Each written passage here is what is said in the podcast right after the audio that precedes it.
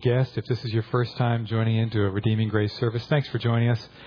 And to all my friends in our church, I miss you so much. I'm sorry that I can't see you this morning and look forward to us being able to assemble again soon, we hope. I want to just forecast the next uh, few sermons where we're going after this. We've been in a series in the Ten Commandments, God's blueprint for our lives and that was interrupted by this pandemic. And we're going to be returning back to the Ten Commandments series next week. So we've got Commandment 9 next week and Commandment 10 the week after that. And then we'll be going into a series from Paul's second letter to the Thessalonians. That series is called Standing Fast Until the Lord Returns. But this morning, Easter morning, we get to hear from 1 Corinthians chapter 15. Now, 1 Corinthians 15 is the resurrection chapter in the Bible.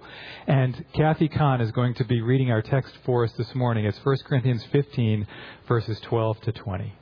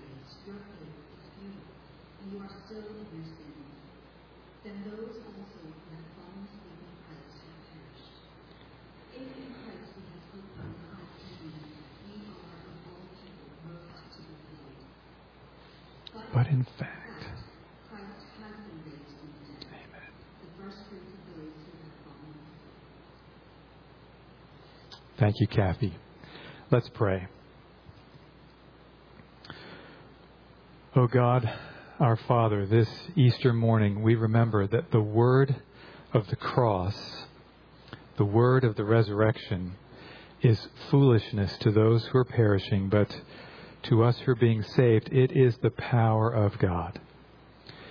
This word has been going forth for 2,000 years and reaching and transforming life after life.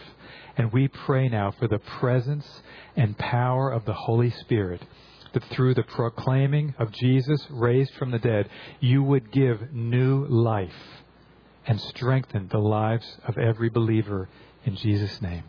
Amen. Well, thinking about uh, this Sunday, I was just reflecting. I've been a pastor for over 30 years, and I've certainly never been a part of an Easter service like this, and I'm sure you haven't either. Here we are gathering online. It seems so strange to not be able to see you, and um, we do so look forward to being able to get together. Church is literally an assembly, and uh, we look forward to that time to be able to reassemble. And it's a strange and difficult and, and, and different time, isn't it? I have. Um, my tickets uh, right here to the Nats game. Uh, Leslie and I have tickets to last Monday's Nationals game, which of course wasn't played. And so much has changed, so much has been interrupted. Um, there have been changes for people, not just here in our city, but in our country and around the world. There's been a tremendous, not only change, but tremendous loss. Far loss is far more significant than not being able to go to a baseball game. People are hungry. People are out of work. People are sick. People are dying. It's a very difficult time. In our busy city, it's a strange experience to be out at all. People are slowing down. They're taking time to think about what's important. In our powerful and prosperous city, people are seeing their need and vulnerability in new ways. Google searches for the word prayer skyrocketed in the month of March. Bible sales are up. One lady wrote this week that in a crisis like this, even atheists like her need what religion provides. People are looking around, people are asking questions. And you know, we want our church to be a place where people with doubts, people with questions always feel welcome. And I want to personally welcome this morning anyone who's never been to church before. Anyone with questions who's just looking around wondering what is life all about? Our question this morning is this What makes life worth living? Now, before I offer some thoughts from Scripture to us, I want to just ask you, how would you answer that question? What makes your life worth living? What are you living for?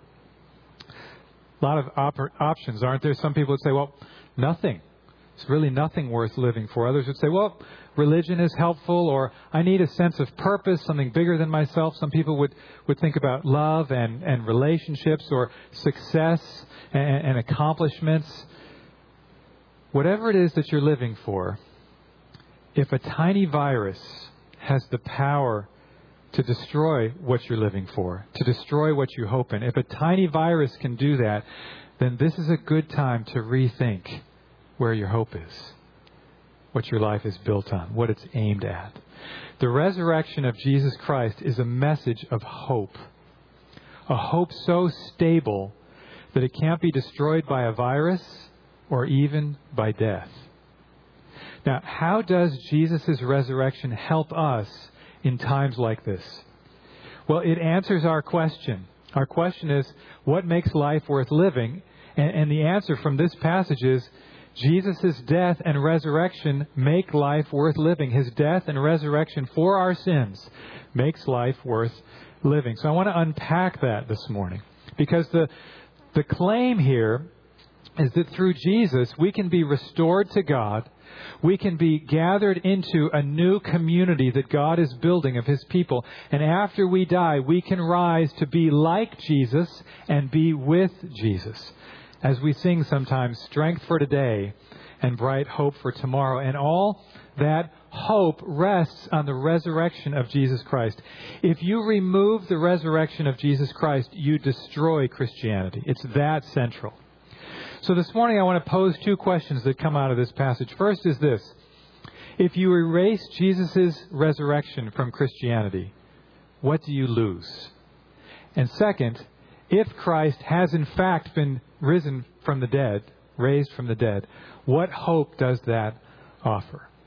So let's let's ask this question. If you erase Jesus' resurrection from Christianity, what exactly do you lose? Now I want to I want to paint the picture here from this passage for us because it really connects with where we are today.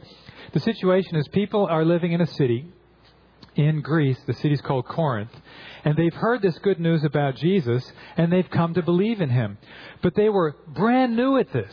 There had never been any Christians there before. They had lots of questions, lots of ideas and, and practices and ways of living that needed to be still shaped by the kingdom of God. And it seems that some of them were saying that there is no resurrection of the dead. So that's why he begins with this, this statement. He says, Now, if Christ is proclaimed as raised from the dead, how can some of you say that there is no resurrection from the dead? We don't know why exactly they were saying this, but it's likely that somebody, or maybe some people in their church, had died. And you know, when people die, it makes you stop and think about important things, doesn't it?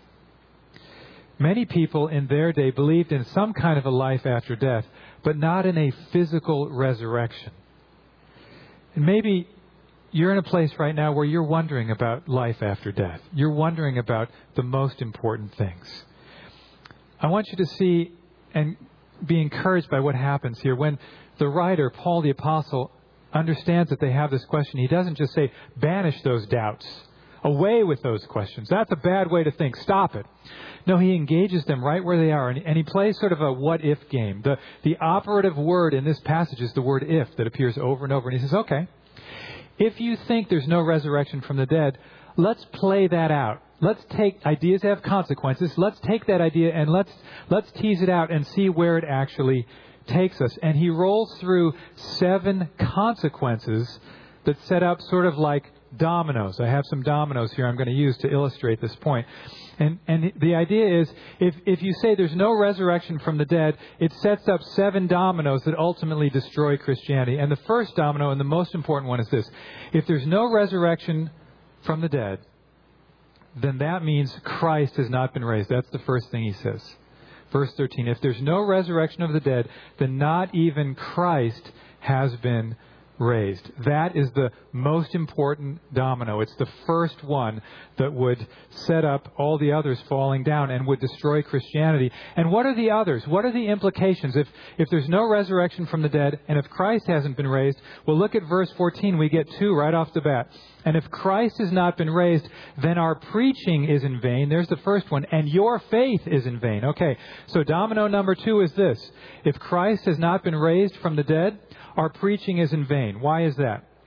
Well, because we preach Christ raised from the dead, the very first sermon that's given by the Apostle Peter on the day of Pentecost, the first sermon that's, that's preached by one of Jesus' followers after he ascends to heaven, Here's what Peter says. He says, This Jesus, delivered up according to the definite plan and foreknowledge of God, you crucified and killed by the hands of lawless men.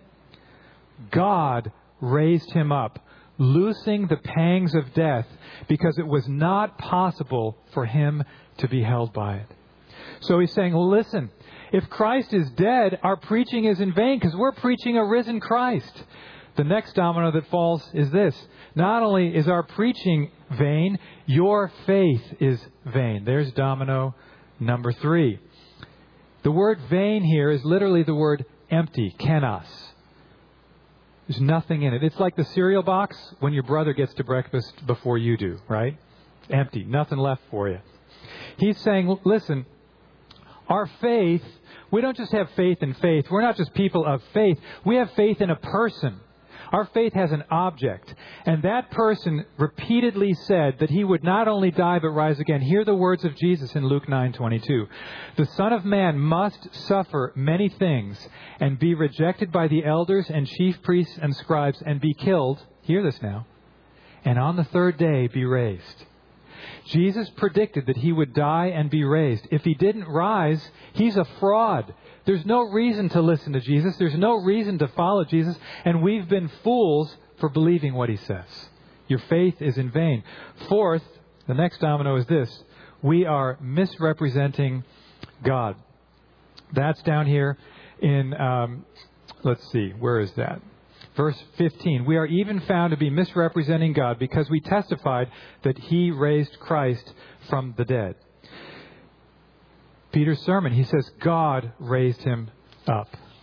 So the idea here is that when we preach the gospel, we're saying that God raised Christ from the dead. Actually, one of the Ten Commandments is you shall not bear false witness. That's the ninth commandment that we'll be looking at next week. And, and, and the idea here is if we're proclaiming that Christ is raised from the dead by God and he's actually in the grave somewhere, well, then we're making lies about God. We're giving false testimony about God.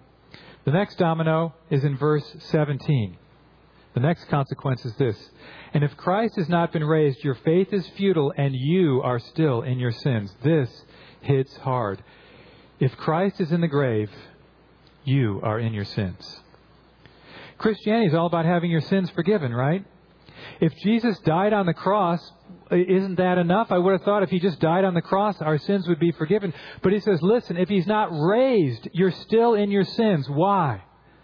Well, well here's why for us to be forgiven for our sins, two things have to happen. First, Christ has to die on that cross. If Christ had listened to Satan, who was tempting him, if Christ had, had given in to the, the difficulties the, in the Garden of Gethsemane and said, I'm not going to do this, if Christ hadn't died on the cross, Christianity collapses and there's no forgiveness for sins. That's, that's true. But if Jesus died on the cross and stayed dead, Christianity collapses and there's still no forgiveness for sins. Why? Because the enemy of death is still ruling. Death is still in power. Sin is the road that leads to the destination of death. You've got to defeat both sin and death. It's like in the Lord of the Rings, it's not enough to just defeat the armies of Mordor and have Sauron still in power. You've got to destroy both of them for victory to come. And so the idea is that we're still in our sins if Christ is still in the grave. Next, not only that, but those Christians who have died, they've perished. What happens when you die? The great abyss? Reincarnation? A vague hope of something better? The Christian message is this when you die, your body goes in the ground. But one day, you will rise with Christ. If you're his follower, you will rise again. Made like him. Like him, we rise. It, but if there's no resurrection of Jesus, if he's still in the grave, then the grave is a place of hopeless destruction for all his people and everyone. And finally, this, verse 19, is sort of the summary. If in Christ we have hope in this life only, we are, of all people, most to be pitied. Jesus offers a, a life of joy and hope and suffering. That's the here and now. We live as He did, trusting God, but experiencing the difficulties and sufferings of this life. And yet, when we die and rise again, the suffering is gone forever and the joy continues. But look, if the dead don't rise, why put up with the suffering? Live it up if this is all you get. Live for today. Put all your hope in this life. Carpe diem, go and get the best you can out of life today if that's all there is. Have as much fun, much pleasure as you want. And maybe this is a good moment to just pause and ask what are you living for? What are you learning during this time about what's really important? Sports, movies, careers, travel. You know, so much has been put on hold, hasn't it? Are you just hanging on, waiting for it to be over so you can get back to normal? What if normal never comes again? Or more importantly, what if God is right here in the midst of this saying, there's a new normal for you that's completely different than anything you've known before? What makes life worth living? Is it all tied up in being accepted, in how many followers you have, in how many likes you get, in being the one that everybody listens to, being the one that influences, being the one that everybody looks to? Does that really deliver a meaningful life? Is what you're living for really coming through for you? Do the things that you're living for cause you to be excited about getting up in the morning? Do they thrill you and give you hope and joy throughout the day? Maybe God is using this time to get you to think about what's really important. And the most important thing is to come into a life giving relationship with Him through Christ. That's real hope. Listen, Christianity stands or falls on this claim that Jesus Christ is risen from the dead. If you want to destroy Christianity, find a way to destroy or disprove Jesus' resurrection. And if you can do that, you can knock over the whole thing. It's empty. Show us his bones, and we'll all go home. Because there is no salvation without a living Jesus. Those are the what ifs if there's no resurrection.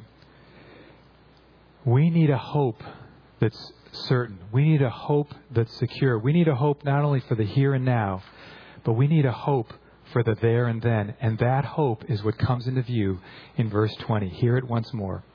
But in fact, Christ has been raised from the dead, the first fruits of those who have fallen asleep. And so, Christ has, in fact, been raised from the dead. How do we know this? Well, last Easter service, we looked at the first part of this chapter where Paul goes through the list of eyewitnesses who saw Jesus after he rose again. All the disciples saw him. Jesus appeared to 500 people at the same time. And then Jesus appeared, the risen Christ appeared to the writer of this letter in person. Paul was an eyewitness. And he says, Look, He's only, he's only writing 20 years after Jesus rose from the dead. He's saying, of those 500 people, many of them are still alive. Go ask them. There's no concern about there not being enough eyewitnesses to verify the resurrection, and there's no body to disprove it because he's alive. But that's an illustration we'll remember, won't we? Right there. All right. This letter is being written to people by a man who saw the risen Christ. And he says Jesus is the first fruits of those who've fallen asleep. What does this mean, first fruits? You ever seen a apple tree, fruit tree? Maybe you have one in your yard or some other kind of fruit tree, and you watch the flowers and then the little fruit, and then eventually maybe you get a nice red apple and you go and you pick it, and that's the first one. But it's not the only one. There's a lot more after that. Jesus rose from the dead in a glorified, deathless body, and the whole world changed. Why? Because sin has been atoned for, death has been defeated, and the new creation has begun. He's the first fruits of those who have fallen asleep. You see, paradise was lost when Adam and Eve sinned, and paradise is being regained by Jesus, the second Adam. One day, Jesus will return to recreate the heavens and the earth in perfection. All God's enemies will be condemned and cast into a lake of fire, but the dead in Christ will rise to be like Him in new, eternally healthy bodies no fear of viruses, no fear of cancer, no fear of death, nothing broken in creation anymore. All suffering, pain, tears gone. And then we will know God by sight and not by faith. We'll get to live in these deathless bodies, not only for worship, but for work and play and loving relationships. Think about what that might be like. I love woodworking. Erica, thanks for making that wonderful cross, that beautiful red oak. I just think, what kind of wood will be available in the new creation to build things out of?